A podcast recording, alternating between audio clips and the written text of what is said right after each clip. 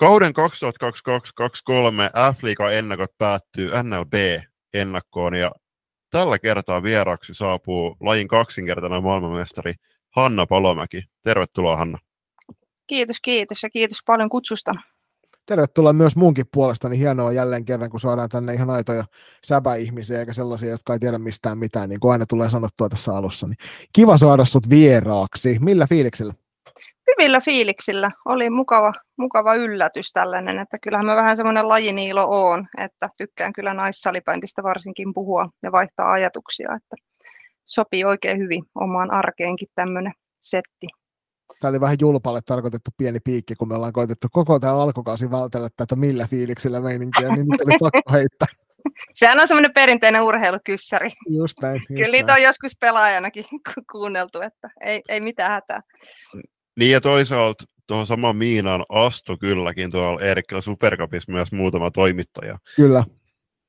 Jep. Onko, se, onko se sitten silleen, että kun ei mitään kysyttävää, niin sitten heitetään tuo, ei mitään niin kuin syvällisempää, niin sitten kysytään no, vähän. No, se on se kaikkein helpoin kysymys, minkä niin. voit heittää noissa niin, mut, niin, niin, ja se on vähän kiusallista siinä vaiheessa, jos se heitetään ihan ekana kysymyksenä. Kyllä, niin, joo. Jep. Hei, mutta tähän alkuun, niin äh, sulla on äh, todella pitkä lajitausta jo, mutta jos lähdetään avaamaan sitä hieman kuulijoille, niin kerroksä, että miten sä ylipäätänsä oot lajin parin löytänyt? Lajin pariin löytänyt pitää perutella ihan tuonne mun kouluvuosiin. Koulussa toki vedettiin niillä letkumailoilla, koulun liikuntatunneilla ala-asteella moni tunnistaa. Siellä on niin kuin ekat kosketukset lajiin ja mä oon aina tykännyt siis erilaisista pallopeleistä ihan pienestä asti. Ja lajitausta mulla on aika monipuolinen, että on tennistä ja lentopalloa ja fudista ja pesäpalloakin mä taas joskus kokeilla. Siis paljon kaiken näköistä. Tennis oli ehkä semmoinen isoin laji mulle. Ja tota, sitten mä olin lukiossa ja mun hyvä kaveri mietti, että se haluaa uuden harrastuksen. Ja sitten se oli saanut kutsun mennä kokeilemaan sählystä. Me taidettiin silloin puhua. Ja sit se oli vähän silleen, että no en mä, en mä uskalla mennä sinne. Mä sanoin, että hei mä lähden sun niin kuin mukaan, mikä oli näin jälkikäteen katsottuna en mä tiedä virhe, mutta käänteen tekevä päätös, koska sille tielle mä sitten jäin. Et se oli kakkosdivisioonaa pelas silloin Meikku-niminen joukkue, se oli vielä seurakunnan alainen ja, ja tota, sieltä se sitten lähti. Se meni sitten niin jotenkin tunteisiin koko laji, että mä lähdin Jenkkeihin vaihto-oppilaaksi siinä lukion aikana, niin mä oon sinnekin roudannut tota säbämailan mukana ja jenkit oli ihan vaan silleen, että mikä toi on. Mä sanoin, että pitää vähän pitää tatsi yllä tässä, kun ei täällä pääse pelailemaan, niin mä riplailin sitten perheen kellarissa aina vapaa-ajalla. Että sieltä se sitten pikkuhiljaa lähti, että liigaan taisin mennä 97 ehkäpä. Silloin sitten alattelin. Mä oon verrattain ollut siis vanha, jos miettii näitä nykyisiä liikapelaajia. Et lukioikäisenä periaatteessa alkanut NS aktiivisemmin treenaamaan. Mutta laji vei kyllä heti niin kuin mennessään. Että se oli melkein kerrasta poikki. Ja kuulosti hyvältä tuo seurakunta tatsi tuolla noin myöskin, koska siis ennen vanhaan tämä laji oli aika vahvasti noiden seurakunnan liikuntakerhoja ja sellaisten, sellaisten vietävissä myöskin, että itse muistan myöskin silloin 90-luvulla, niin niissä tuli useasti aktiivisesti eri seurakuntasaleissa käytyä pyörittyä pallon perässä. Joo, nimenomaan. Oli semmoisia pieniä, tota, pieniä saleja ja oli meillä varmaan siihen aikaan jo sit ihan tossutkin jalassa, että ei niin huolissaan tarvinnut olla varpaista niin kuin koulussa, mutta tota, ne on ihan hienoja muistoja, että tota, siellä tosiaan on otettu ensiaskelia ja silloisen coachin kanssa on edelleenkin tekemisissä, että sieltä on myös jäänyt hyviä, hyviä tyyppejä omaan elämään. Että se on ollut niin kuin tässä matkan varrella mulle niin kuin iso juttu, kaikki hienot ihmiset, keihin on saanut tutustua. Mm. Nykykuulijoille varmasti olet tuttu muun muassa viime kaudella tuolta Steelersin valmennuksesta. Minkä verran sinulla on tota, niin kuin valmennuskokemusta ja mistä se valmentamisen se kipinä aikana lähti? No kyllä mä sanotaan, että mä on yleisesti, niin jotenkin ajattelen silleen, että on itse saanut lajilta niin paljon ja tavallaan sitä kokemusta, mitä ei oikein saa millään muulla kuin pelaamalla. Jotenkin se ehkä perustuu niin kuin eniten siihen haluun tavallaan jakaa sitä semmoista niin kuin käytännön kokemusta niin kuin eteenpäin. Niin kuin antaa tavallaan takaisin niin kuin lajille sitä, mitä on itse saanut, että laittaa se hyvä tietyllä tapaa kiertämään. Et ehkä se on ollut se ydinjuttu, että mä oon muutamissa projekteissa ollut mukana junnujen kanssa tehnyt jonkun verran leirihommia tuollaisia sekä liiton että seuran kautta.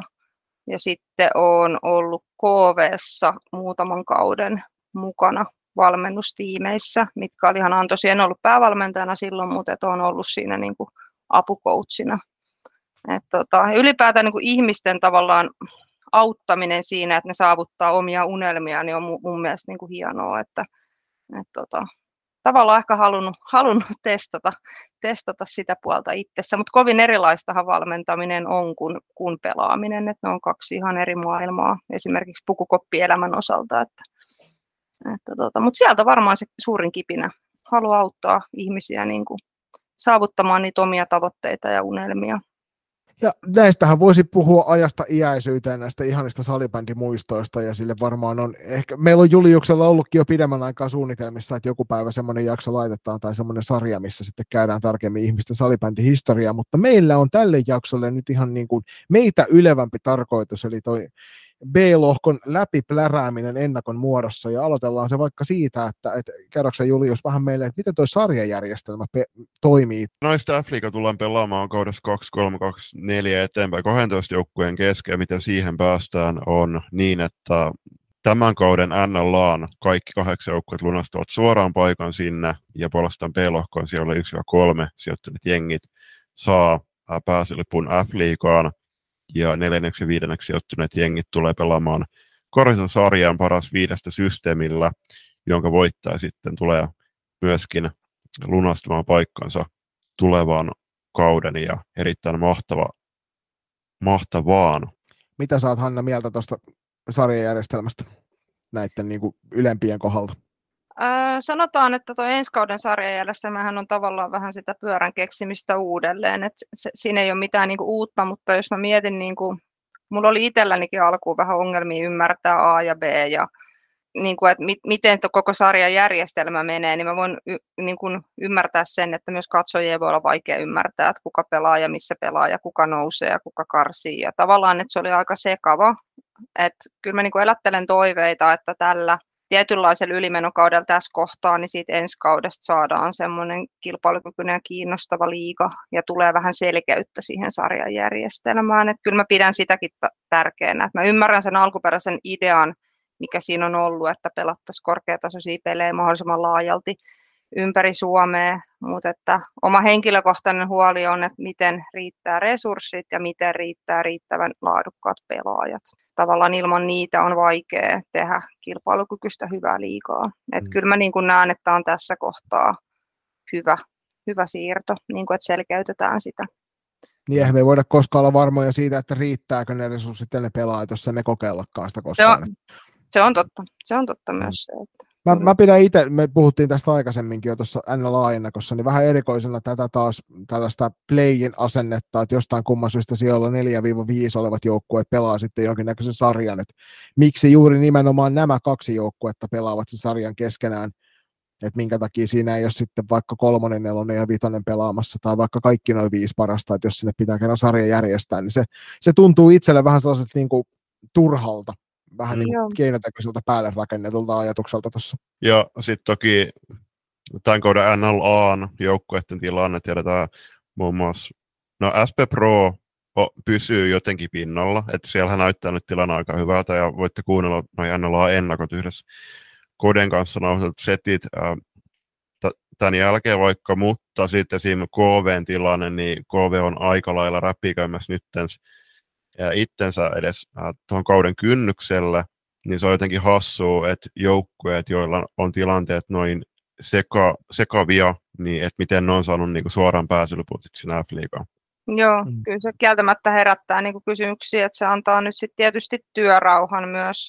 KV on itselle sydäntä lähellä, olen siellä pelannut ja toiminut joukkueen kapteenina ja mm. valmentajana surullisena olen seurannut ja vähän sisäpiiristäkin kuullut asioita, että mitä sieltä on tapahtunut ja tapahtuu en voi muuta kuin toivoa, että siellä saadaan paketti kasaan nyt tämän tulevan kauden aikana ja saadaan luotua niin kuin kilpailukykyinen joukkue niin kuin sinne. Mm. mun mielestä KVn historia ihan ehdottomasti sen ansaitsee. Mutta tota, se on totta, että nyt ei ole tietyllä tapaa niitä niin kuin, ehkä Suomen mestaruusmitalleja lukuun ottamatta niin kuin silleen panoksia, että putoamisvaaraa ei ole. Mm. Mm. Tuosta karsintasarjasta se hävinnyt joukkue ja sitten ne 6-8 sijoille sijoittuneet joukkueet, niin pelaa sitten yksittäisenä otteluina pelattavassa ykkösdivisioona sitten kaudella 23-24, ja se tarkoittaa sitä, että tämän kauden F-liigan joukkueesta joudutaan sanomaan hyvästi aika monelle. Välttämättä ne kaikki eivät ole sellaisia, että he tässä vaiheessa ansaitsisivat sitä ykkösdivisioona paikkaa siinä suhteessa, että, että tekemisen taso on sitä luokkaa, että tuo F-liigapaikka voisi olla lähempänä, mutta kilpailullinen menestys toki se viime kädessä määrittelee, että kuka sinne lopulliseen 12 joukkueen sarjaan sitten pääsee, mutta aika rankkaa tulee olemaan noille sijoille 5 tai siis se karsintasarjan hävinneille joukkueille ja niille muille siinä, että mitä toista tapahtuu tämän alkavan kauden jälkeen. Sanotaan näin, että on hyvä juttu osalle viime kauden joukkueesta, että tämä kahtiako tehdään vasta tällä kaudella, koska nyt joukkueet on päässyt kesän aikana tosi paljon kasvattamaan niin kuin resursseja ja sitä kautta myöskin parantamaan tosi paljon asetelmia tulevaa kautta varten. Mutta se on ihan totta, että näistä kahdeksasta NLB-joukkueesta, niin mä sanoisin, että ainakin sieltä tulee yksi tosi kovan luokan joukkue ja potentiaalinen joukkue jäämään valitettavasti sinne ykkösdireen. Mm, just näin. Tähän väliin nyt vielä tällainen ikuisuusaihe. Julius on aina halukas keskustelemaan sosiaalisen median näkyvyydestä, ja te tiedätte armaat kuulijat siellä, että me ollaan tätä aihetta monesti nosteltu esille, ja nyt päästään kuulemaan myöskin Hannan mielipiteet tästä, mutta Julius, ää, Estradi on vapaa, ole hyvä. Kiitos Joni. Kausi alkaa kolmen päivän päästä, ja se on ollut huvittava seurata, että osa joukkueista on päät, viime kauden jälkeen tullut kuusi postausta oman fiidinsä, ja ne on ollut mi- milloin mitäkin, mutta isolla osalla joukkueesta on kokoonpano muuttunut aika merkittävästi. Siinä on tullut uusia pelaajia, uusia kasvoja, ketä ei joukkueen seuraajat välttämättä vielä oppinut tuntemaan. Nyt olisi ollut kesällä loistava mahdollisuus tehdä heidän kanssa haastattelua muun muassa kesäreeneistä, viedä mikki ja kamera sinne kesäreeneihin ja tehdä hauskaa sisältöä. Kannattaa kuunnella urheilukästin maanantain jakso, missä oli Ilari Melart vieraana, niin se on ihan selkeä juttu myöskin salibändissä. Siinä puhuttiin siis tästä joukkueiden sometyöskentelyssä. Se on ihan selkeä juttu salibändissä, että ää, kyllä ne lajiin ilot sinne katsomaan, tien sen löytää. Mutta esim. Turussa ja Helsingissä pelaa useampi liikajoukkue, ne aika lailla kamppailla kuitenkin ää, samasta katsomakunnasta, niin kyllä varmasti katsoja valitsee sen joukkueen, joka on tuottanut mielenkiintoista sisältöä, muistanut mainostaa tulevan kauden otteluita ja tuonut, tuonut joukkuetta ja sen pelaajia tutummaksi. Kyllä se näin on, että tietyt joukkueet on aktiivisempia kuin toiset ja tietyille ei tapahdu yhtään mitään. Semmoinen nosto vaan tuossa, että tässä kun sovittiin tästä tämän illan setistä, niin kävin tuossa F-liigan sivuilla ja mitä sanoit kolme päivää liigan al- alkuun ja yksi kovimmista ennakkosuosikeista, niin Saipa, niin heidän joukkuetta ei löydy F-liigan sivuilta tällä, tällä hetkellä vielä mm. ollenkaan. Et, et nämä on niin kuin, tietyllä tapaa jo pieniä asioita, mutta olisin ihan mielenkiinnosta mennyt katsomaan, että kenen kanssa on tehty niin kuin soppari ja oletan, että ne on ajan tasalla siellä. Niitä oli aikamoinen pettymys, että mitä ihmettä. Että, et tota, mutta toi somepresence on kyllä sellainen, että että joukkueessa on varmaan kovin eritasoisia tilanteita. Itse on sitä mieltä, että siihen pitäisi niin kuin satsata isosti, koska se olisi niin helppo juttu laittaa kuntoon. Ja tota, itsellä taitaa olla suurin piirtein kaikki, esimerkiksi nämä NLB-joukkueet seurannassa, ja osasta kuuluu säännöllisesti, ja osasta täytyy välillä käydä ihan katsomassa, että tapahtuuko siellä yhtään mitään silloin, kun muistaa. Et tota, ehdottomasti olisi niin kuin isosti tehtävää. Pelaajat, pelaajat voisi itse ottaa jonkun verran koppia, mutta kyllä sit seurassa pitäisi ilman muuta olla myös henkilö, joka tavallaan niin kuin pitää huolen siitä, että sitä sisältöä tulee. Mm. Et, tota, kaikki tämmöiset perusasiat, niin kuin ottelurapsat, ja, mutta yhtä lailla henkilökuvat, vapaamuotoisemmat haastikset jostain bussista, pukukopeista, mistä ikinä. Ne ainakin mua entisenä pelaajana kiinnostaa tosi paljon, mm. että mitä, mitä jengeissä niin kuin tapahtuu, kopeissa mm. ennen pelejä, pelien jälkeen, mitä ikinä. Et pelaajatkin pystyy siihen asiaan vaikuttamaan, mutta kyllä, kyllä seurassa pitää mun mielestä myös tehdä semmoinen päätös, että halutaan nostaa niin kuin niitä asioita, hehkuttaa matseja ennen ja houkutella porukkaa kattoon ja mitä enemmän sisältöä tehdään, niin, niin kuin sen parempihan se on näkyvyyden kannalta. Et klassisesti voisi sanoa näin, että jos tuntuu siltä, että joukkueita itteensäkään kiinnosta, se, mitä he tekee joka päivä arjessa niin kuin urheilee, niin miksi sitten jotain nobodyä tuo kadulla alkaisi yhtäkkiä kiinnostaa. Et se olisi semmoinen helpoin juttu, ei tarvita mitään kalliita markkinointisuunnitelmia, kun se alusta on tuossa kaikkien ulottuvilla, niin, ja niitä on monta. Hmm. On, ja meillä on siis loistavia esimerkkejä esimerkiksi aladivareissa. Tämä jo aikaisemminkin monen kertaa meidän podcastissa esiin nostettu Goats, Karle Pyyst Kokkolasta. Karle Pyyst, niin se on hie, siis hienoa seurattavaa se heidän sometyöskentelyssä tuossa, kun kausi pyörähtää taas käyntiin, niin se on sellainen sivu, että lämmin seurantasuositus jokaiselle, koska sieltä löytyy ehkä Suomen siistein logo.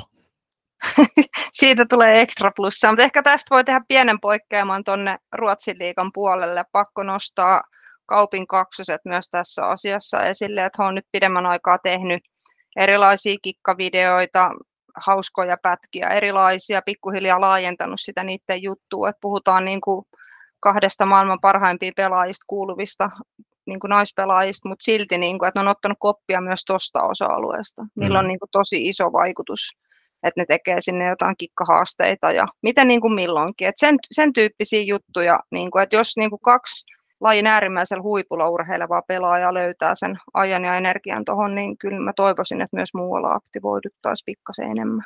Jep, ja sitten kun mä tiedän kanssa, että niin kuin Suomen pelaajat on myöskin ottanut huomioon tuonne esimerkiksi Salibändiliiton somepresenssin. Edelleenkin siitä oli 18 maaottelu sillä viikolla. Mä edelleenkin pidän sitä vähän sketsinä, että silloin kun maailman parhaimpia salibändipelaajia on pelaamassa Suomessa, niin miksei niitä pelejä mainosteta, mutta sitten kun palataan tähän kotimaisen f ja muutenkin sometyöskentelyyn, niin se on aika helppoa myöskin äh, sponsorien kieltäytyy sponsoroimasta joukkuetta, jos ne huomaa, että eihän toi, eihän toi joukkue niin yhtään nosta esille so, niin kuin sosiaalisessa mediassa sponssidiilejä ja yhteistyökumppaneita, vaikka kaikki muut tekee niin. Siis mä nostan esille muun muassa siis eräviikingit, Tepsi ja Classic, niin totta kai heillä on siellä aika osaava henkilöstö takana, mutta he laittaa päivittää juttua molemmista edustusjoukkueista, muistaa mainostaa tulevia pelejä. Ja ta- taas vielä pienen pointin se, että musta on aika hassua, että meilläkin on F-liigassa joukkueita, joilla esimerkiksi toinen joukko, josta toinen edustusjoukkueessa pelaa vaikka divari, on se sitten miesten tai naisten, niin jostain syystä siellä seuran toisella tilillä ei muista yhtään nostaa esillä, että hei, het, hetkonen, meidän naisten, naisten joukko pelaa vaikka F-liigassa, että heilläkin kausi alkaa. Niin tämä on jotenkin to, todella erikoista, kannattaa mennä tsekkaamaan muun muassa Tepsin tilit, niin siellä siitä kannattaa ottaa malli. Joo, kyllä toi on niin kuin varmaan tietyllä tapaa ollut ikuisuusongelma aina, että ne suurimmat resurssit tuntuu ohjautuvan sinne miesten puolelle, ehkä muutamia positiivisia poikkeuksia lukuun ottamatta, missä hommat on niin kuin enemmän tasapainossa. Mutta kyllä toi on semmoinen asia, mikä olisi aika kohtuu helppo laittaa kuntoon, että mä kuitenkin lähtökohtaisesti tiedän, että kausi alkaa niin kuin syyskuussa. Mä itsekin havahduin tähän enempi vähempi nyt. Tähän pitäisi olla se tietynlainen juhlahetki, että hei nyt se alkaa, tulkaa jengi kattoo, koko kesä tehty duuni, kaikki pelaajat on odottanut tätä hetkeä, että kausi käynnistyy. Niin kyllä se pitäisi tulla ilmi myös tuolta niin kuin somesta. Et mm. Toki tässä on kaikkea kilpailevaa urheilumatsku, on ollut Susiengin EM-kisoja ynnä muuta, ynnä muuta, mutta te, niin kuin, että jos se edes niin kuin satsata, niin paha sieltä on niin kuin erottautuukaan. Joku tuommoinen, mitä sä sanoit, kuusi postausta mm. kesän jälkeen, niin kovin vähäiselle tuntuu, että jopa meikä, meikä mandoliini laittaa omasta elämästään useammin kuin Ei mennä jos, nyt. Me, jos meikäläisen somatililta löytyy enemmän sisältöä viime kauden jälkeen, niin se kertoo aika paljon. Joo, joo. Mutta äh, mut tähän loppuun niin kaikilla liikapelaajille, niin jakakaa niiden joukkueiden postauksia ja muistuttakaa myöskin te, niitä somehenkilöitä, että ottaa hieman isompaa koppia siitä somepäivittämisestä, koska somes, niin se on todella iso mahdollisuus. Muun muassa loistokästi, niin me aloitettiin, 20, me aloitettiin joulukuussa 2020, ja sen kautta niin tämmöinen tyttö- ja podcasti, niin meidän pitää vaan jaksaa painaa hommia ja nostaa esille itteemme, itteemme jotta saadaan itsemme kuullukset. Meilläkin on tullut 2100 euroa ja aika vähällä työllä loppujen lopuksi, mutta toisaalta siihen on vaadittu kyllä vaadittu sitoutumista. Pitäisikö tässä heittää tämmöinen pienimuotoinen ihan virallinen haaste tuonne liikajengien suuntaan, että jokainen petraa tällä osa-alueella. Katsotaan niin. seuraajat ylös ja siikataan vaikka parin kuukauden päästä, että mitä niille kuuluu. Jos teidän jengillä on vähemmän Instagramissa seuraajia kuin Loistokästillä, niin sitten on parempi ruveta hommiin ja pyritään siihen, että joulu, joulun jälkeen niin me ollaan kaikki siellä viidessä tonnissa, eikö niin? Joo, tosta on hyvä lähteä. Se on erittäin hyvä alku. Kylmä Red Bull, parkinkenttä ja kuulokkeissa loistokästä. Haluatko olla mukana tukemassa loistokästi matkaa sählyviidekossa? Siihen löytyy monia eri tapoja, aina kuukausilahjoituksista paitoihin. Jos siis tilanteesi sallii, niin olisimme kiitollisia kaikesta avusta, jonka teiltä saamme. Upeat hupparit, kollegit ja teepaidat löydät osoitteesta kauppa.kloffa.fi kautta loistokäästä. Jos puolestaan haluat ryhtyä kuukausilahjoittajaksi, se onnistuu Patreonin puolella. www.patreon.com kautta loistokäästä tarjoaa eri tasoja, josta löytyy jokaiselle varmasti se sopiva. Ja mikäli haluat yhteistyöhön meidän kanssamme, on ääniaaloilla aina tilaa lisäkumppaneille. Laita sähköpostia osoitteeseen palaute at ja jutellaan lisää. Kiitos.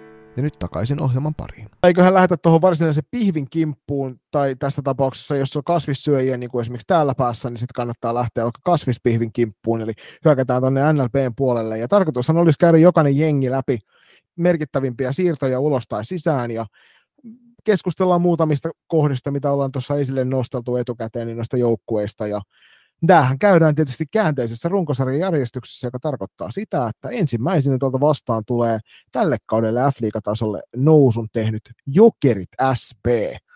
Ja ensimmäisenä tietysti sellainen isompi nosto tästä, että Divarissahan he oli aivan, aivan ylivoimaisia – maaliero oli plus 107, joka kertoo siitä, että, että sieltä ei juuri vastusta löytynyt, ja tosiaan Steelersin no Hannalla tästä onkin hyvää muistikuvaa tuosta viime keväältä, että miten mm. siinä kävi, kun jokereiden pyörämyrsky vastaan saapui.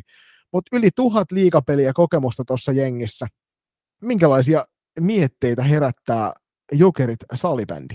Se on tota, siinä on mun mielestä vähän niin kuin kaksi ulottuvuutta. Mulla on siis äärimmäinen kunnioitus jokereiden näitä runkopelaajia kohtaan, jotka on tehnyt siis pitkän uran ja voin, voin niin kuin kertoa myös tuon osan näiden kanssa myös pelannut, on pelannut vastaan, pelannut samoissa joukkueissakin, että, mutta että se niin kuin älyttömän tavallaan hienoa, että me saadaan nyt, miten sen sanoisi kauniisti, vähän kokeneempia pelaajia tuonne liiga, liigakentille, mutta kyllä mulla niin heräsi sit myös kysymys, että tietyllä tavalla osa näistä kaikella kunnioituksella on jo vähän niin kuin siellä tietyllä tapaa ehtoo puolella pel, niin kuin huippupelit on laitettu jo pakettiin, niin mitä se kertoo meidän lajista, että heillä on mahis tulla edelleen ja dominoida sillä tasolla, kun he teki.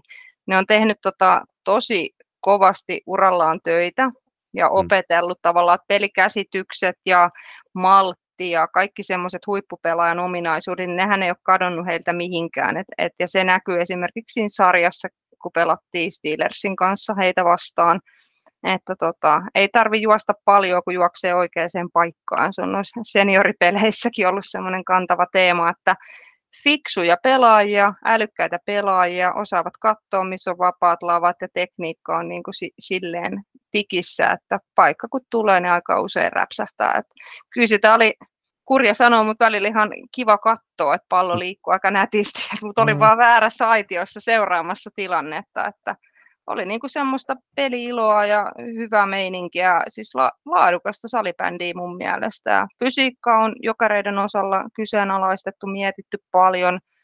Se oli ainakin noihin viime kevään peleihin ihan riittävällä tasolla. Ne puhutaan paljon heidän lajiharjoittelusta. Mä en tiedä mikä on totuus. Jossain kohtaa kuulin, että heillä on lähinnä ollut yksi pelailuvuoro kerran viikkoa ja sillä he menee. Mutta osan pelaajista henkilökohtaisemmin, niin ne urheilee paljon sitten muuta. Ja ne pohjat on aikanaan tehty, niin, niin tota, se ainakin riitti nyt tuossa kohtaa. Et en tiedä, voi olla vähän, vähän kovempaa kyytiä tarjolla tässä alkavalla kaudella, että sittenhän se nähdään, että mihin se riittää, mutta että kyllä siellä on ihan pelinaisia rosterissa. On, on ilman muuta. Siis tulevasta kaudesta, niin, niin kuin sanoit, niin siellä on todella paljon kokemusta ja lajitaitoja ei varmasti kukaan kiistä. Kokemuksen myötä niin tulevalla kaudella nähdään varmasti hyvinkin äh, niin pelitaidoiltaan kypsä joukkue, ainakin näiden kokeneiden pelaajien suhteen, ja myöskin se, että muun muassa joukkueen kapteeni Anna Yli Kojola siinä kautta kohti haastattelussa sanoi, että mitä hän oli, oliko se jo niin 3000 kilometriä hiihtänyt viime talvena, niin pohjat on ehdottomasti kunnossa, ja vaikka me ei voida tietää sitä, että kuinka monta kertaa jokerit oikeasti reenaa. voi olla, että ne reenaa salaa kolme-neljä kertaa lisää viikossa, mutta ei voi tietää, mutta äh, kyllä mä sanon, että äh, vaikka joukkue ei hirveästi reenaiskaan, niin tulevalla kaudella, niin kyllä jokereiden joukkueessa on paljonkin pelaajia, jotka on lajitaidoltaan ja pelitaidoltaan huomattavasti, e-, ede, niin kuin huomattavasti edellä verrattuna osaan NLP niin kuin vastustajista. Kyllä. Joo, ja siis kokemusta on niin valtavasti, että osa aina Aakin jengeistä niin voi niin mm. oikeasti hirvittää verrata näitä kahta. Et fakta on se, että kuten Hanna tuossa äsken sanoi, niin uskomaton kokemuksen määrä tuossa jengissä ja ennen kaikkea niistä kovista paikoista nämä pelaajat, ne kaikkien kovimmat vastuunkantajat tuossa joukkueessa, niin ne on keitetty aika, aika uskomattomassa liemessä. Heitä ei ihan varmasti kylmää pää missään vaiheessa, kun f alkaa tuossa. Ja se on semmoinen valttikortti, joka niissä peleissä on aina iso, kun sä tiedät, että kävi miten kävi siinä pelissä, niin sä voit nojata siihen omaan sellaisen pelillisen selkärankaan. Mm. Paniikki ei tule koskaan. Ja sitten taas puolestaan se, että semmoinen tietynlainen rauhallisuus ja sen mukanaan tuoma oikea-aikaisuus ja sellaiset järkevät ratkaisut kentällä, niin tekee sitten myös vastustajien pela- pelaamisesta hurjan vaikeaa, koska siellä ei varmasti löydy näin kokenutta rosteria. Ei, ja tietenkin sitten yksi kysymys on se, että, että tota, siellä on ihan käsittääkseni, jos nämä kaikki on nyt mukana, niin perheenäitejä ja muita, että miten mm-hmm. he tavallaan niin kuin, miten he tavallaan tasapainottaa sen arkensa, että ovatko esimerkiksi automaattisesti kaikissa vieraspeleissä mukana vai miten he on nämä asiat niin kuin sopinut. Että, että tota, mutta en mä tuohon fysiikan kaatumiseen, niin mä en ihan Just heti niin kuin usko, että tosiaan ylikoilla, mitä sanoitkin tuossa, niin sille treeni maistuu, että ollaan, ollaan somefrendejä, että välillä oikein hirvittää, kun se on aina jossain hiihtopolulla tai lenkkeilemässä, että, että se on kyllä ainakin kunnossa. Ja tavallaan asettaa sen tietyn tason myös sit koko joukkueelle, että missä kunnossa pitää olla ja kyllähän sisä, sisäänpäin tulevat pelaajat myös niin kertoo paljon siitä, että sinne on tullut lisää liikapelikokemusta mm. sisälle päin. Ja puhutaan jälleen kerran niin kuin todella kokeneista pelaajista, että kun 80-luvulla syntynyttä pelaajaa tulee takaisin, takaisin liikakentille, niin tietää, että sieltä löytyy varmasti sit paljon, sitä, paljon sitä nimenomaan kokemusta. Mutta sellainen mielenkiintoinen aspekti tässä on se, että edellisen kerran, kun näin paljon huhuttiin asioita, niin se oli myöskin helsinkiläinen joukkue ja se oli vuosi sitten, mm. tuohon, tuohon nousi tuo Helsinki United. Tässä on vähän samanlainen asetelma tämän, tämän joukkueen kohdalla. Tietysti niin rosterit on täysin erilaiset ja jokerit ei valvasti lähde pelaamaan sitä energiasalibändiä tulevalla kaudella. Mutta jotenkin hauskaa, että nämä edellisen kahden kauden liikanousijat on ollut just ne, joista on kaikkien eniten sellaista villiä huhupuhetta liikkeellä käytävillä. Et jokereista tosiaan niin on meille myöskin kuulijoiden suunnalta niin tullut paljon sitä, että että ottakaapa selville, että kuinka paljon ne harjoittelee viikossa ja yrittävätkö ne ihan tosissaan tässä sarjassa pärjätä ja mikä on se joukkueen tavoite ja muuta tällaista. Ja mun on jotenkin kauhean vaikea kuvitella, että, että joukkueellinen ton tason pelinaisia niin lähtisi tänne kentälle häviämään ottelut tarkoituksella. Mm. Ei, kyllähän, kyllähän se näin on, että kun sulla on tavallaan se huippupelaaja ja kilpapelaajan tausta, vaikka ole enää ihan niin tikissä, niin onhan se noissa, no mä nostan taas senioripelit esille, että alkuun lentää läppä ja kaikilla on kivaa, mutta sitten jos yhtäkkiä ollaankin tappioasemassa, niin jostain se tulee vaan se hirveä voiton tahto ja drive ja se näkyy sitten siinä tekemisessä, että suut menee suppuun penkillä ja sitten aletaan niin sanotusti pelaan, että väitän, että ihan tosissaan, että ei sinne kukaan nyt lähde niin kuin askartelee huvikseen, että, että tota, tosi mielenkiintoinen jengi. Aion mm. ottaa kyllä itse seurantaa ja katsoa, miten heillä sujuu. Ehdottomasti. Pien, pienen kysymysmerkkinä on joukkojen tilanne, koska ähm, tässä kaksi-kolme viikkoa ennen kauden alkua joukkue laittoi mainoksen, että etsitään F-liigan tai F-liigan veskaria, joka on motivoitunut, koska joukkueen viime kauden veskari Elsa Lehto lähti Oulun opiskelemaan. Mä en tiedä, ketä siellä nyt, siinähän tuli Emma Höglund takas nyt liikakentille, että mä en tiedä, että kuka siellä toisen veskarin on, ja niin kuin sanoit, äh, Hanna, että siellä, että jos siellä on perheellisiä äitejä ja voi olla, että siellä on tavoitteellisesti työelämässä työskenteleviä, että tulevatko he kaikki pelaamaan esimerkiksi kaikki vieraspelit. Tähänkin myöskin semmoinen, että äh, kuulin niin kuin parikin liikaseuraa, niin he olisivat ollut hyvinkin haluavaisia ottamaan kaksi kertaa runkosarjan aikana tämän joukkueen, tämän jokerit äh, sinne vastaansa, jossa ei välttämättä kaikki näitä staroi pelaa tai näitä kokeneita pelaajia yhden sijasta. Joo, kyllä se on, maalivahti on totta kai iso, iso tota, osa joukkoa, että tunnistan tässä kohtaa, tunnustan tässä kohtaa tietämättömyyteni, että maalivahtitilanteesta mullakaan ei ole niin kuin käsitystä, että sehän nähdään, nähdään tota, sitten, kun kausi tota, käynnistyy, että miten homma sitten sillä tontilla käy, mutta tosi, tosi niin kuin mielenkiintoista kaikkinensa. Tekee siis sarjalle varmasti hyvää ja niin kuin haluaisin nähdä myös, että he, heillä niin nämä kokeneemmat pelaajat voi pikkasen myös ravistella tavallaan ja näyttää sitä tasoa, että mihin olisi niin kuin hyvä pyrkiä just pallonhallinnan ja pallon käsittelyn ja pelikäsityksen ja kaikkien tuollaisten niin asioiden kanssa. Että tosiaan niin kuin tuossa kävi ilmikin, niin kovissa liemissä on keitetty ja paljon on, paljon on heillä tota, pelejä ja saavutuksia vyöllä, niin tota, kyllä se näkyy siinä heidän pelaamisessa. Et, mm. tota, katsotaan. Jokerit brändinä, no Jokerit on ollut aika paljon nyt tapetilla, erityisesti tuon jääkiekko seuran ja Edarin touheen takia, mutta kyllä mä nyt sanon, että Joni Toivola, kun on perustanut Jokerit silloin mitä 2013, eihän Jokerit lähde kyllä tuonne höntsäämään F-liigaan. Et en mä, siis totta kai sekin olisi hyvä mediatemppu, että ne menis vaan höntsälle sinne ja tippuisi takaisin ykköstivariin, mutta jos ne on kerta Anna Yli Kojola ja Tuuli Rannala johdolla silloin viime keväänä tavoitellut sitä liikapaikkaa, niin kyllähän nyt varmasti lähtee tosissaan myös pärjäämään. Toki tähän heittona, niin ilmeisesti tuli Rannalla ei nähdä tulevalla kaudella jokereiden rosterissa.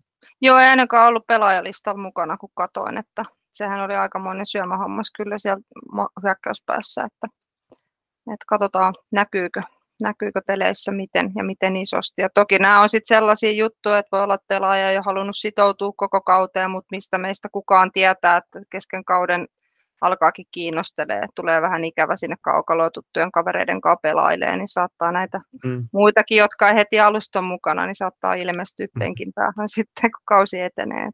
Niin ja sitten toisaalta, että jos vaikka Tuulikin on tuossa hiihtolomaviikon aikaa äh, tuolla tahkolla laskettelemassa sattumoisiin, Anna Yli Koila ottanut salibändimailla mukaan, ylimääräisen salibändimailla mukaan, laittavat viestiä Tuulille, että pelaamaan Kuopia velhoja vastaan peliin, niin siinä saattaa tulla sitten paluaikata- paluaikataulu aika, ajankohtaiseksi.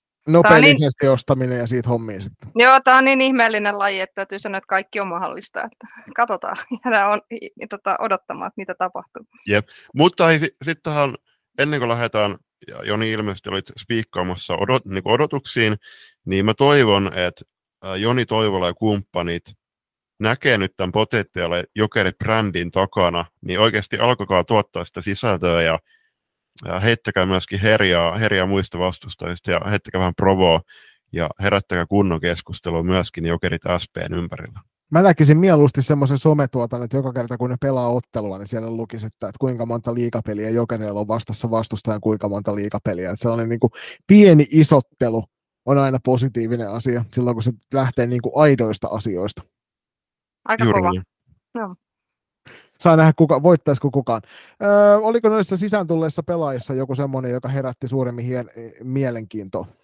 No mua lämmittää sydäntä toi Kaisa Nieminen tuolla, että on itselle tuttu pelaaja, pelannut samassa joukkueessa ja luin hänen henkilökohtaisen postauksen somessa tuossa, oliko eilen, niin oli vähän silleen, että luulin jo nämä pelit niin kuin paketoineeni, mutta lähdetään katselemaan, että mitä tulee. Et siinä on kanssa pehmeitä käsiä tuota tarjolla, että ja pelikäsitys on kanssa aika huikea, että kannattaa kassua seurata hmm. tota, alkavalla kaudella, että miten tota, ja harrastaa ainakin polkujuoksua, että kunnosta ei varmaan jää kiinni hänelläkään. Hmm. Tota, siinä on mielenkiintoinen, pitää ottaa ihan henkilökohtaisesti seurantaa. Ehdottomasti. Tässä kun nostit Kaisan esiin, niin onko mitenkään mahdollista, että Hanna Palomäki ensi kaudella vielä F-liigakentillä pelaajana? Kyllähän noita kyselyitä aina välillä tulee. Että mullahan on surullisen kuuluisa se mun viimeinen liikapeli, kun mä olin ihan virallisesti KV-valmennuksessa mukana. Ja on ennenkin ollut näitä ongelmia, että ihan saada tarpeeksi pelaajia. Niin aamulla soi puhelin ja päävalmentaja kysyi, että onko mitään mahiksi, että jos hommataan lisenssi sulle ja pelipaita, että hyppää taskiin. Se oli vielä SP Proota vastaan. Ja mä, että no, mm, no mä nyt kysyn kapteeneilta, että mitä ne tästä miettii. Ja siellähän mä sitten olin ja se hieno comeback kesti, tota, kestikö se reilun erään vai kestikö edes erää. Ja kerkesin yhden maalin tehdä ja sitten meni polvesta sivuside, kun astuin lavan päälle, kun en ollut, en ollut tota, hirveästi tota fysiikka mennyt. Nyt on vähän sellainen tilanne, että mä oon aika 99,9 varma, että ei nähdä. Okei. Okay. No, mutta aika näyttää, aika näyttää. Noihin odotuksiin, mennään niihin, niin Joni, sä voit aloittaa vaikka, niin mitä odotat jokereet runkosarjassa ja mille sijoitukselle heität heidät? No siis mä lähden odottamaan todella mielenkiintoisen fiiliksen tätä, koska tästä jengistä ei tiedä ihan varmasti, että mitä on tulossa. Ihan sellaisena normipäivänä heidän pitäisi kyetä tässä sarjassa pääsemään sinne puolen välin tienoille. Niin kuin kohtuu helpostikin. Ihan vaan pelkästään tuon niin rutiinin, rutiinin mukanaan tuoman avun varjolla. Mutta tota, sitten taas toisaalta niin ajatus siitä, että, että he eivät välttämättä, niin kuin, nyt on, niin kuin tuntuu väärältä sanoa, että he ei ole samalla tavalla sellaisia huippusalibändin pelaajia enää, kuin osa näistä F-liigan, F-liigan pelaajista yrittää olla. Mutta kyseessä on tosiaan on niin valtava rutinoitunut jengi, että sen takia on odotusten kannalta tosi vaikea sanoa, että mihin mä heitä rupean runkosarjassa laittamaan. Mä sanon, että sijalle viisi.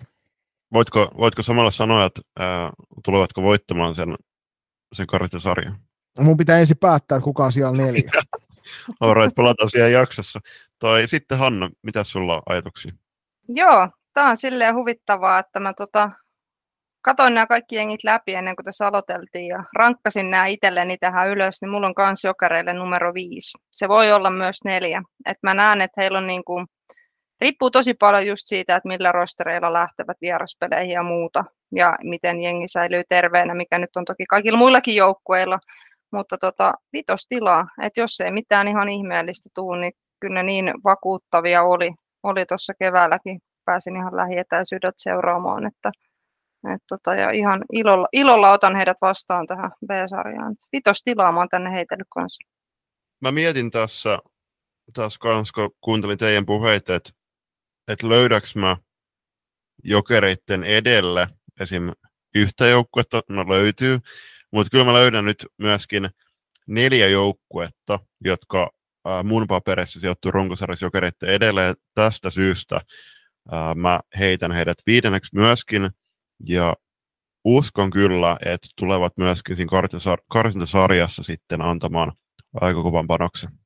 Oltiin taas liikuttavasti samaa mieltä niin kuin NLA-ennakossakin. Siirrytään seuraavaksi tuonne viime kauden runkosarjassa sijalle seitsemän sijoittuneeseen uuden kaslepyyn ylpeyteen Blue Foxiin, joka on yksi niitä kaikkein pirteimpiä joukkueita näissä sarjoissa ihan vaan puhtaasti sen takia, että nämä on juuri niitä alueita, mille me kaivataan lisää jengejä, ja sen takia Blue Foxin säilyminen F-liigassa olisi hirvittävän tärkeää noin niin kuin isossa kuvassa, jos mietitään salibändiskeneä.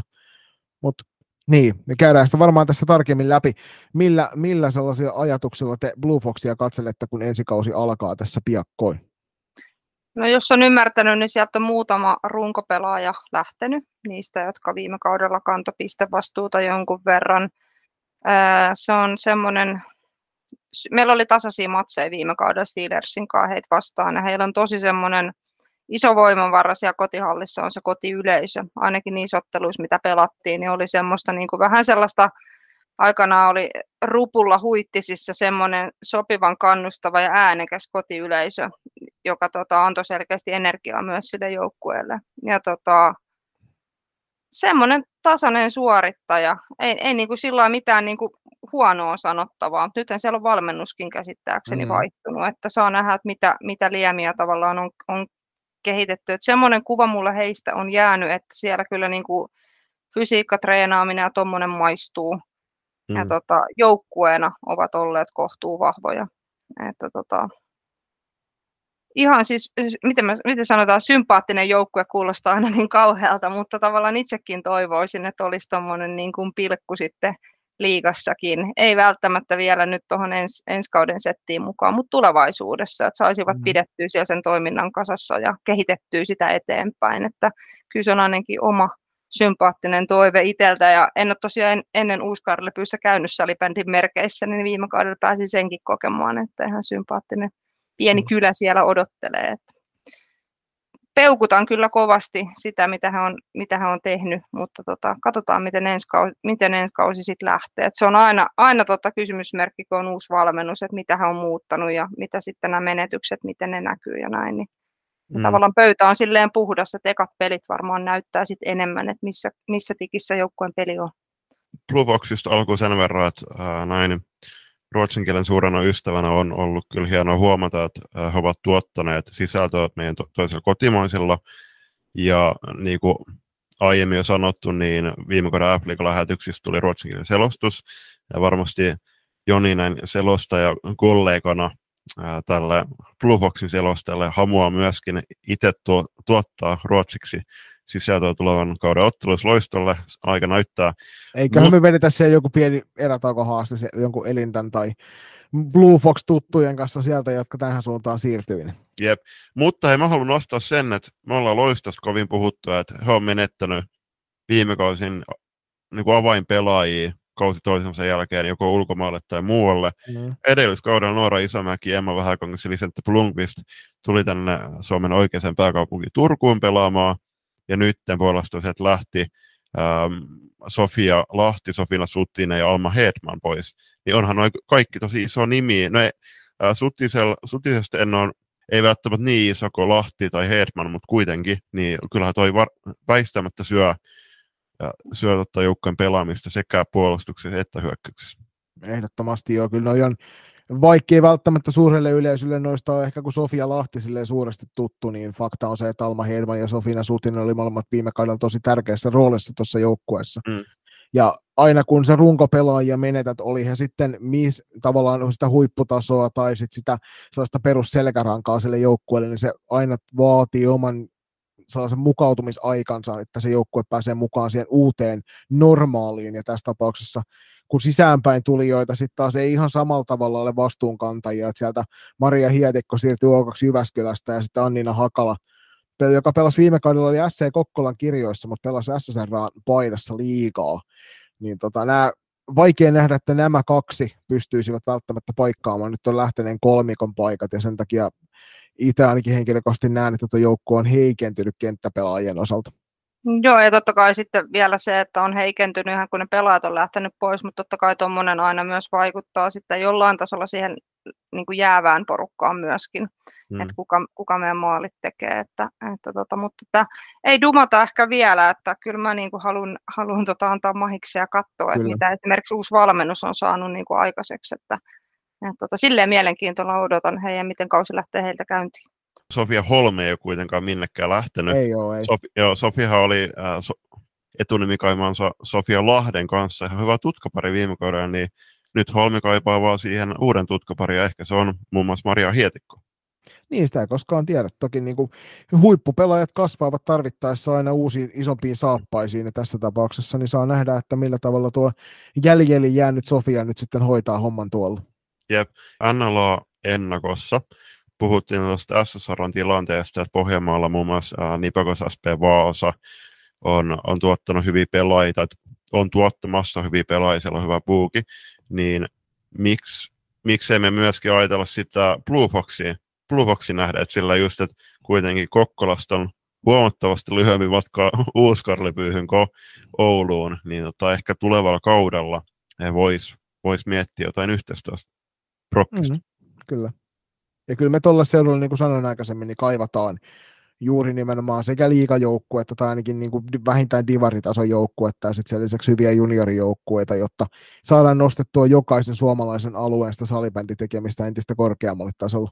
No, siellä, on, siellä on jonkinasteinen salibändikulttuuri, että siellä hallissa mm-hmm. oli kuitenkin semmoinen meininki, että sinne tuli niin kuin selkeästi enemmän porukkaa. Voi toki olla, että oli pelaajien vanhempia ja isovanhempia ja sukulaisia ja muita, mutta että melkein väitän, että oli myös sellaisia, joilla ei välttämättä ole edes henkilökohtaista kytköstä siihen joukkueeseen. Ja se on aina niin kuin hieno nähdä ja se on usein niin kuin pienillä paikkakunnilla se juttu myöskin, mikä kan, voi kantaa sitten joukkuetta. Että se on niin kuin makeeta ja toivon, että siihen tavallaan löytyy jatkossakin paukkuja sillä paikkakunnalla.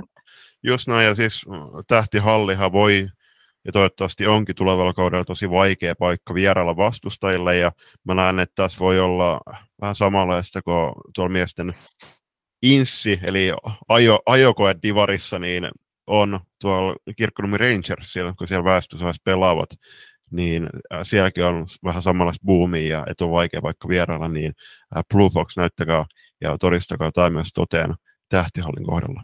Mennään sinne odotusten puolelle sitten, ja nyt äsken kun Hanna aloitteli ensimmäisenä, niin mennään nyt Juliuksen kautta, ja sitten ihmetellään sen jälkeen, että kuka ottaa seuraavana mikin haltuun. Ja mä sanon, että Blue Fox tulee olemaan tämän sarjan kahde, kahdeksanneksi paras joukkue. Hirvittävän vaikea on näiden, niin kun, kun tiedetään, mitä, mitä nämä muut joukkueet tuovat kentällä, niin hirvittävän vaikea on lähteä ikävä kyllä Blue Foxia ennakkokaavailussa nostamaan sen korkeammalle, mutta kuten sanottua, niin veikkauksessa on aina se hyvä puoli, että ne on helppo osoittaa vääräksi. Se on juuri näin, juuri näin. Mulla on vahva, vahva sama. Noin. Että vaikka niin kuin vähän, vähän pahaa tekee, pahaa tekee toivon, toivon heille menestyksestä kautta, mutta kyllä sinne kahdeksan on piirtynyt tänne omiinkin papereihin, mutta tosiaan sinne vaan terveisiä, että todistakaa meidät väärin olevaksi, että pelikentällähän ne ratkaistaan sitten ne sijoitukset. Kaikuisimmat läpät salibändissä. Loistokästä. Moikka, minä olen Lauri Marttinen ja mies selastan Saipas Salibändin naisten pelejä. Myös mie kuuntelen loistokästi. Ja sitten hypitään seuraavaksi tuonne Pirkanmaan suunnille. Ja sieltä vuorossa on Pirkkalan Pirkat, joka on vahvistunut täksi kaudeksi merkittävästi niin, no okei, okay, pelaajiston suhteen tullut muutamia tosi hyviä kiinnityksiä, mutta ennen kaikkea on ollut, ollut ilo, ilo huomata, että taustat on vahvistunut. Joo, siis Pirkkalassa nyt toki on tehty pitkä tovi jo hyvää salibändityötä ennen kaikkea tyttö- ja naissalibändi puolella, ja nyt näyttää siltä, että, että jälleen kerran uusi askel on otettu ylöspäin noissa rappusissa, jonka takia tulevaisuus Pirkkalassa näyttää hyvältä ja tietysti toi yksi Pirkanmaan toinen seura, jonka, jonka vähän heikommat kantimet tällä hetkellä, niin antaa siihen mahdollisuuden, niin Pir- Pirkat on yksi niistä joukkueista, joka on päässyt naapuriseuran toilailusta hieman itse, itseään vahvistamaan ja sen takia tuo tilanne näyttää hyvältä ja nythän sinne on vielä rakentumassa toinen halli siihen viereen, Pirkkala vapaa-ajan keskuksen viereen tulee toinen kenttä ja näin ollen sieltä pääsee sitten kahdella kentällä hyökkäämään tämä kyseinen pirkkalalainen joukkue, niin tietysti kun tulevaisuus näyttää positiiviselta. Mm, onko tietoa, että rakennetaanko toinen halli siihen kuuluisan äh, kynnyksen päälle, mihin tota, puhkasimme meidän renkaisilla? Se mun mielestä nyt ainakin tuossa kesällä, kun siellä kävi vierailemassa, kiitos jälleen kerran sinne Pirkkalan Pirkkojen suuntaan vieraan varaisuudesta, niin oli tulossa siihen toiselle puolelle ja näin ollen se kuuluisa kynnys jää siihen edelleenkin tämä katukivetys meitä varten sitten seuraavaa kertaa varten, kun Pirkkalan vapaa-aika keskusta kohti suunnataan Juliuksen vanhempien autolla. Nämä on mielenkiintoisia, mutta ihminen on oppivainen eläin, niin ei välttämättä, ei välttämättä tapahdu kahteen kertaan sama, mutta sehän jää nähtäväksi. Joo, to, toisaalta, toisaalta tota, ken tietää, mutta saattaa olla, että mulla on pikavalinnassa jo Taison kivilampalon numero. Kiitos vielä kerran Taison. Oh. Niin, mitä fiiliksiä Hanna sulle Pirkkalan Pirkat herättää ensi kaudella? Päällimmäinen fiilis heidän viime kaudesta, että he vähän niin kuin alisuoriutu tietyllä tapaa niin odotuksiin nähden. Että tota, on vahvistunut, siellä on vaihtunut valmennus, on tullut siis tosiaan hyviä täsmähankintoja, eli KVn puolelta Kalpana Tarvainen tota, äärimmäisen hyvä pelaaja, oli tuossa B-majun mukana – Ruotsiotteluissa, olin katsoa paikan päällä, oli kyllä tota, pirteä ennakkoluuloton pelaaja. Voi tuoda isostikin muutosta esimerkiksi pirkkoja laajuutta siihen pirkkojen hyökkäyspeliin. Mm. Et niin kuin palaset tälle ulkopuolelta katsottuna mistään mitään tietämättä varsinaisesti, että miten heidän kesäharjoittelu ja muu on sujunut, millaiseen kuosiin valmennus on saanut sen joukkueen pelaamisen, niin kyllä musta vaikuttaa, että Pirkkasirkus on niin kuin aika vahvoilla tähän alkavaan kauteen.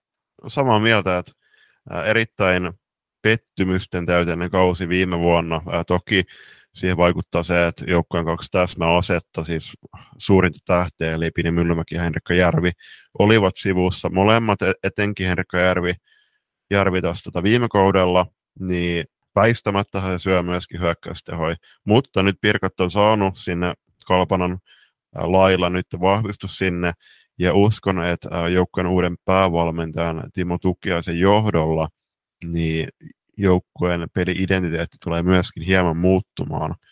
Joo, ja sitten toki huomion arvoinen myöskin on toi maaliva, siirtynyt maalivahti, eli Aaltosen Sara, joka on itselle myös tuttu pelaaja. Et jos on vaan saanut itsensä hyvään iskuun, niin siinä on kyllä ihan niin kuin liikatason maalivahti, liikkuva, taitava, hyvä heitto, kaikki perusominaisuudet kunnossa. Et pelituntumasta en osaa sanoa, miten paljon sai peliminuutteja esimerkiksi viime kaudella, miten viime kausi on mennyt ja miten kesä on sujunut, mutta potentiaalia hänessä on tosi mm. paljon. Et tota, siinä on myös niin maalivahtiosastolle, niin jos mm. hän vaan on kuosissa, niin se on niin kuin varmasti kunnossa se maalivahtialue. Jep. Ja Pirkkalan puolellahan tehtiin siis remonttia myös siinä, että nyt siirryttiin ulkopuolisen fysiikkavalmentajan ohjeistuksen alaisuudessa sitten harjoittelemaan myös tuota fyssä-puolta, ja se on ainakin pelaajat kovasti kehuivat sitä uutta menoa, että mikä siellä on. Ja tietysti siinä ympäristössä, siinä Pirkkalan vapaa-ajankeskuksen ympärillä, niin siinä on hienot, hienot puitteet, missä harjoitella, ja kesätreenit oli ainakin päävalmentajan mukaan oli joukkueelle maistunut äärimmäisen hyvin, ja oli semmoinen hyvä, hyvä puuki näin kaikki, kaikki siellä kertoivat, kun kävi vierailemassa, että olivat vahvasti sitä mieltä, että tästä tulee Pirkkalan Pirkkaan paras kausi tähän mennessä.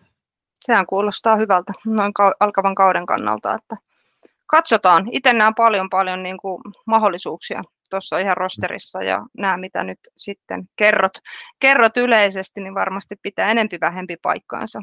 Että tota, mielenkiintoinen joukkue tulee olemaan. On.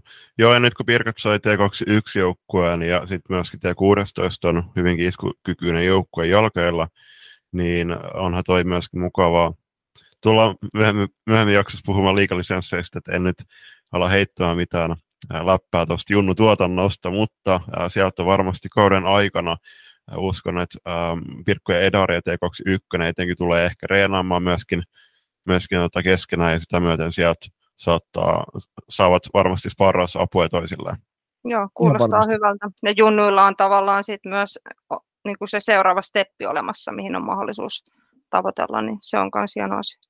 Ainoat sellaiset suurimmat menetykset, mitä tämä joukkue kärsi viime kauden rosterista, oli tietysti Viron maajoukkue pelaa Milja Alanko, joka siirtyi tuonne Nurmijärvelle SP Broon riveihin, ja sitten Sarita Kuljun tausta, joka siirtyi KVCen, ja tämä Sarita Kulintaustahan nyt on meikäläisen suusta jo useampaa kertaa sitten aika, aika viihdyttäväksi pelaajaksi tituleerattu, ja hän ainakin itse otti sen, sen tittelin hyvin vastaan, niin, niin tota, sellaiset niin kuin oikeastaan aina vähänkään nimekkäämät menetykset tuossa rosterissa, ja sitten tosiaan, tähän ei ole kaikkia kirjattu, ketä sieltä KVn puolelta siirtyy, että siellä myöskin tuli useampia, useampia junioripelaajia tuohon seuraan, seuraan myöskin lisäksi, joka sitten taas tuo oman osansa siihen vahvuuteen ensi kautta mm. kohti, että se ei ole välttämättä ihan niin ohuissa kantimissa myös se joukkue kuin aikaisempina vuosina.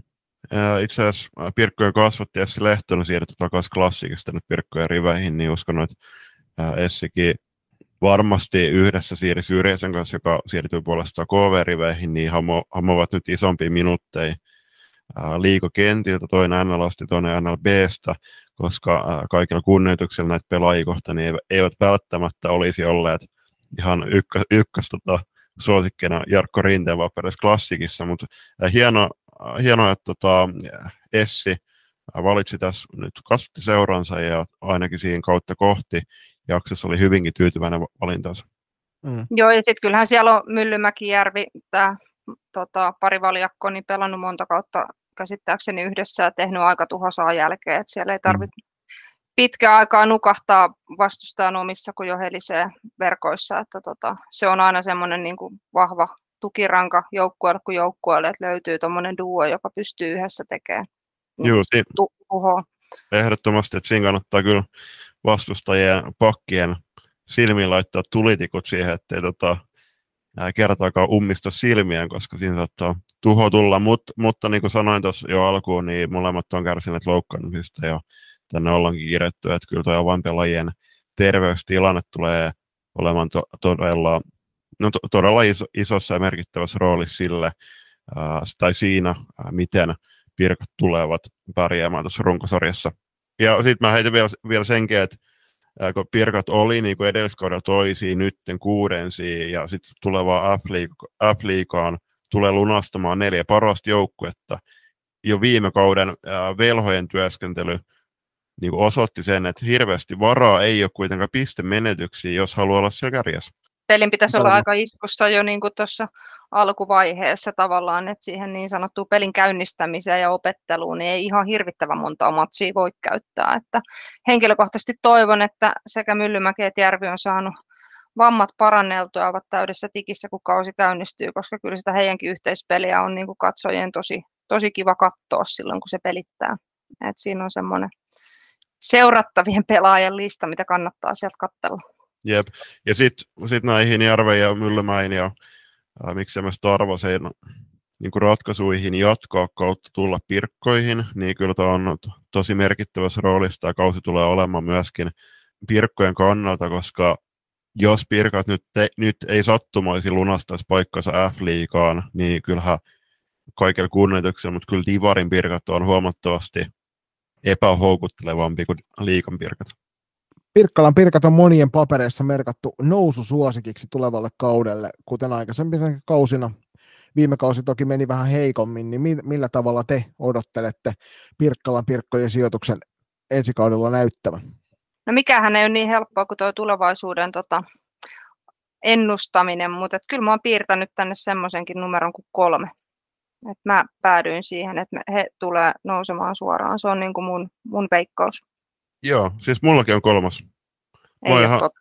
joo, mä, oon- mä, joo, mä oon ihan samoin linjoilla, että tota, tuossa mietin, mietin ja pohdin, pohdin on, tota, tämän takia en ole nukkunut moneen yöhön, mutta tota, siis, on, on, myöskin kolmas, kolmas sitä, että tulee kohentamaan viime kauden sijoitustaan peräti kolmella.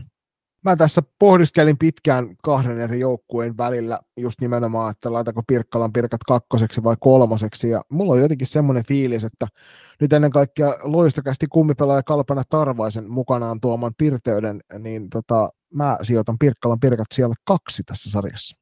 Kova. Joo, pidemmittä puheitta siirrytään seuraavaksi tuonne Oodaalle CFn puolelle, eli Sipoon Kerman joukkoon, ja siinä on äärimmäisen mielenkiintoinen joukkue, vähän semmoinen ehkä ulkopuolisen silminkin jopa tasapaksu joukkue, joka sellaisella tappavan tasaisella tahdilla tuuttaa kyllä tuota tulosta, että viime kaudellakin aidosti olivat härnäämässä kovempiaan joka ikisessä ottelussa ja hieman paremmalla onnella noissa otteluissa, niin olisi varmasti olleet korkeammallakin sarjassa. Ja tulevalle kaudelle aika kovan luokan kiinnityksenkin sitten verrattuna hyökkäysosastoon saivat, joka vahvistaa joukkuetta entisestään ja menneiden kausien vastuunkantajat jatkavat rosterissa, niin lähdetään vaikka Juliuksesta tällä kertaa liikenteeseen. Minkälaisia mietteitä herättää sinussa Oodalen CF? Vähän ehkä tasapaksu, että kyllähän joukkueen peli niin kuin Jussi Jupu Heikkisen johdolla on muuttunut vähän aktiivisemmaksi ja näin. Jotenkin siinä, en, sit puuttuu ehkä kuitenkin niin kuin se, niin kuin se niin kuin pelutuksen leveys. Et jotenkin siinä on se yksi hyvä kenttä, mä oletan, että se ykköskenttä muodostaa Karling ja Heikkinen ensi kaudella, ja siihen ehkä Pini ja Jaakkola, mutta sitten missä ne muut ratkaisijat on? Mehän tota, pelattiin viime, viime keväänä Sipoossa sipoolaisia vastaan tota, kohtuu tiukkakin viiden, viiden matsin sarja ennen kuin sitten he klaaras sen vitosen ja pelattiin, siis mentiin vähän vuorotahtiin siinä ja tasapaksu joukkue joo, mutta kyllä se hän ykköskenttä oli niin kuin ihan selkeä, selkeä syömähammas, joka enemmän siellä sitten tehoili, että muut sitten välillä väläytteli ja osallistui niin sanotusti talkoisiin. Et niin kuin, mutta vaikea löytää sellaista niin kuin heikkoa lenkkiä myöskään Mhm. siitä joukkueesta. Et se on, ja mä näen kuitenkin, että sinne on tullut nyt itse asiassa kaksi heikkistä. Toinen on mun viime kauden valmennettava Sini Heikkinen ja sitten on Porvoosta Aada Heikkinen. Että kyllä mä näen, että he molemmat tuo niin kuin lisää siihen, siihen rosteriin. Et tota, siinä mielessä niin kuin vahvistunut. Aina toi, kun joukkue pysyy pitkään yhdessä, niin on tietyllä tapaa myös vahvuus, että pelaajat oppii joka, joka kaudelta toisistaan aina enemmän ja se yhteistyö tietyllä tapaa helpottuu siellä kaukalossa ja kaukalon ulkopuolella. Ja selkeästi oli nähtävissä myös vastusta-aitiosta se, että siinä joukkueessa on jotenkin niin kuin silleen hyvä meininki. Että se ainakin ulkopuoliselle välittyy, että siellä on niin kuin valmentajan näköinen joukkue tietyllä tapaa. Että ei ole mitään turhaa semmoista ylimääräistä sähläämistä, vaan keskitytään tavallaan siihen oleelliseen. Niin kuin, että siinä oli jotenkin hyvä puuki kuitenkin siinä jengissä. Et, et, tota, se oli ehkä semmoinen niin pääs, pääsääntöinen niin kuin fiilis. Onhan siellä sit varsinainen moottori siellä puolustuspäässä, niin Ojalan Katri, joka Mm. ainakin netin mukaan edelleenkin jatkaa. Et kyllähän siinä on semmoinen pelikäsitys ja pelin tekijä, että ei monella joukkueella heittää vastaavaa askiin Mm. ja pelaa isoja minuutteja. Että tota, melkein näkisin, että joukkue menestyy kautta kaatuu melkein Katri Ojalan, Ojalan tota kautta. Et siinä on niin iso palanen tavallaan sitä heidän pelin Jep. tekemistä. Mutta mielenkiinnolla odotan myös Oiffin otteita ensi kaudella, että mitä on kesän aikana tehty. Härkkäpelit, mm. niillä on mennyt ilmeisesti ihan ok, mitä on jotain tuloksia nähnyt. Niin Joo, tai, joo, tai Saipa vasta pelata taas suurin ja Saipa voitti yli rankkaraisen silloin Lappeenrannassa, mutta joo siis Vigrenin alaisuudessa silloin joukkoja oli aika niin kokenut ja oli, oli kokeneen pelaajia, mutta nytten Jupu Heikkisen johdolla, niin toki just kun oma tytär tulee sinne pelaamaan, niin onhan se nuorentunut tosi paljon ja nuorilla on nyt vastuuta, jonka myötä niin mahdollisesti Oifin pelityyli tulee myöskin jo aktivoitumaan hieman.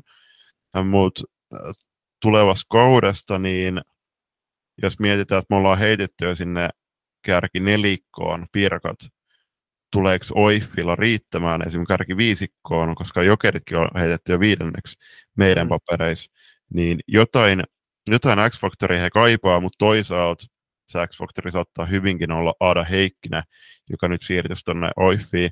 Äh, hieman pääkallon keskustelupalstalla oli muun muassa juttu siitä, että kyllähän Pe- Pessissä ollaan peräkulutettu sitä urheilullisuutta, ja nyt sieltä lähti sit muun muassa just Aada Heikkinen Oiffin suuntaan, että onko Oiffis vähän, vähän letkempi meno. Äh, en osaa sanoa, koska en ole joukkueen fysiikkareiden edes käynyt, mutta aika näyttää.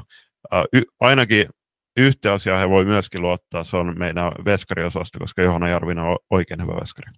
Joo, niin, ja ei. sitten veskari kaksikkona se on harvinaista edelleenkin, että sisko, siskot siellä maali, maalitolppien välissä on, ja tämä on kyllä semmoinen veskari kaksikko, johon voi varmasti luottaa. Ihan sama kumpi tahansa siellä maali, maalipotkien välissä on nyt.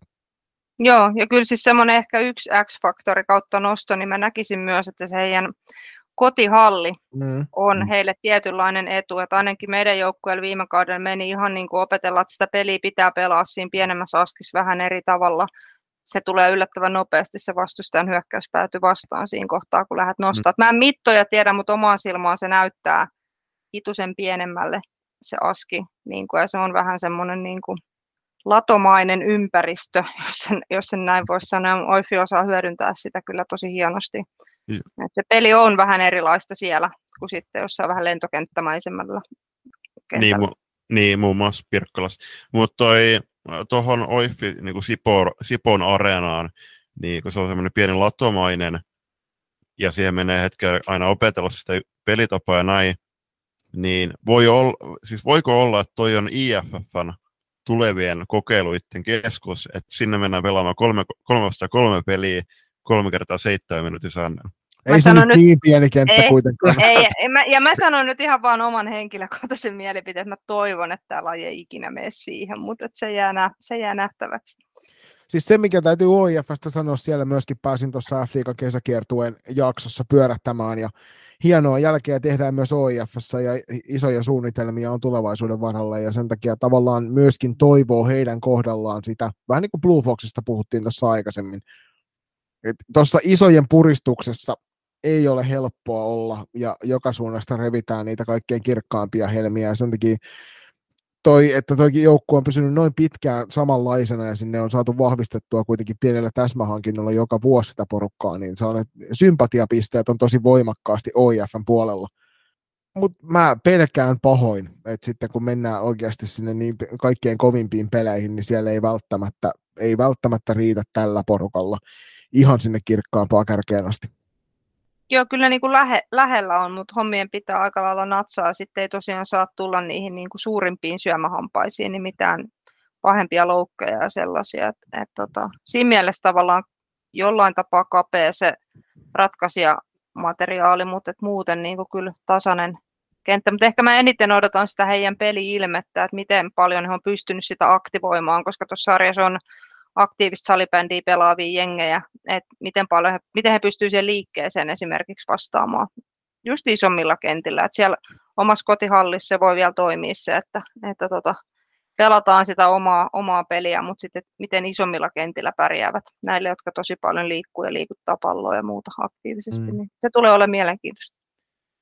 Nyt on OIF pikkusen pelattu, niin seuraavana on sitten aika miettiä noita odotuksia, ja tällä kertaa minä voin mennä ensimmäisenä, ja mä olen OIFlle omissa papereissani asettanut sen kaikkein ikävimmän sijoituksen ensi kauden niin nousumeininkiä silmällä pitäen, eli sijaan numero kuusi.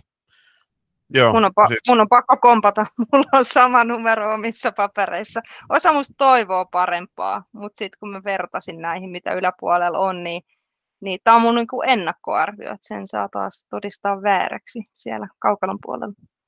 joo, siis mä odotan mi- hyvin mielenkiinnolla, että minkä joukkojen te olette heittänyt seitsemänneksi, koska siinä on nyt selkeästi yksi paikka vaan äh, Oiffin ja Blue Foxin välissä. Mutta joo, ihan samoilla linjoilla mäkin heitän Oiffin kuudenneksi, äh, jonka myötä joukkue tulee heikkenemään yhden sijaan viime kautta verrattuna. Ja nyt kuten tuossa NLA-ennakossakin, niin sen verran on riittänyt juttua Hannan kanssa, että me laitetaan tämä jakso kahteen osaan, ja näin ollen kuuntelit juuri A-osan, ja sitten jatkamme tästä suoraan B-osaan, että sinä kuulet se vasta huomenna.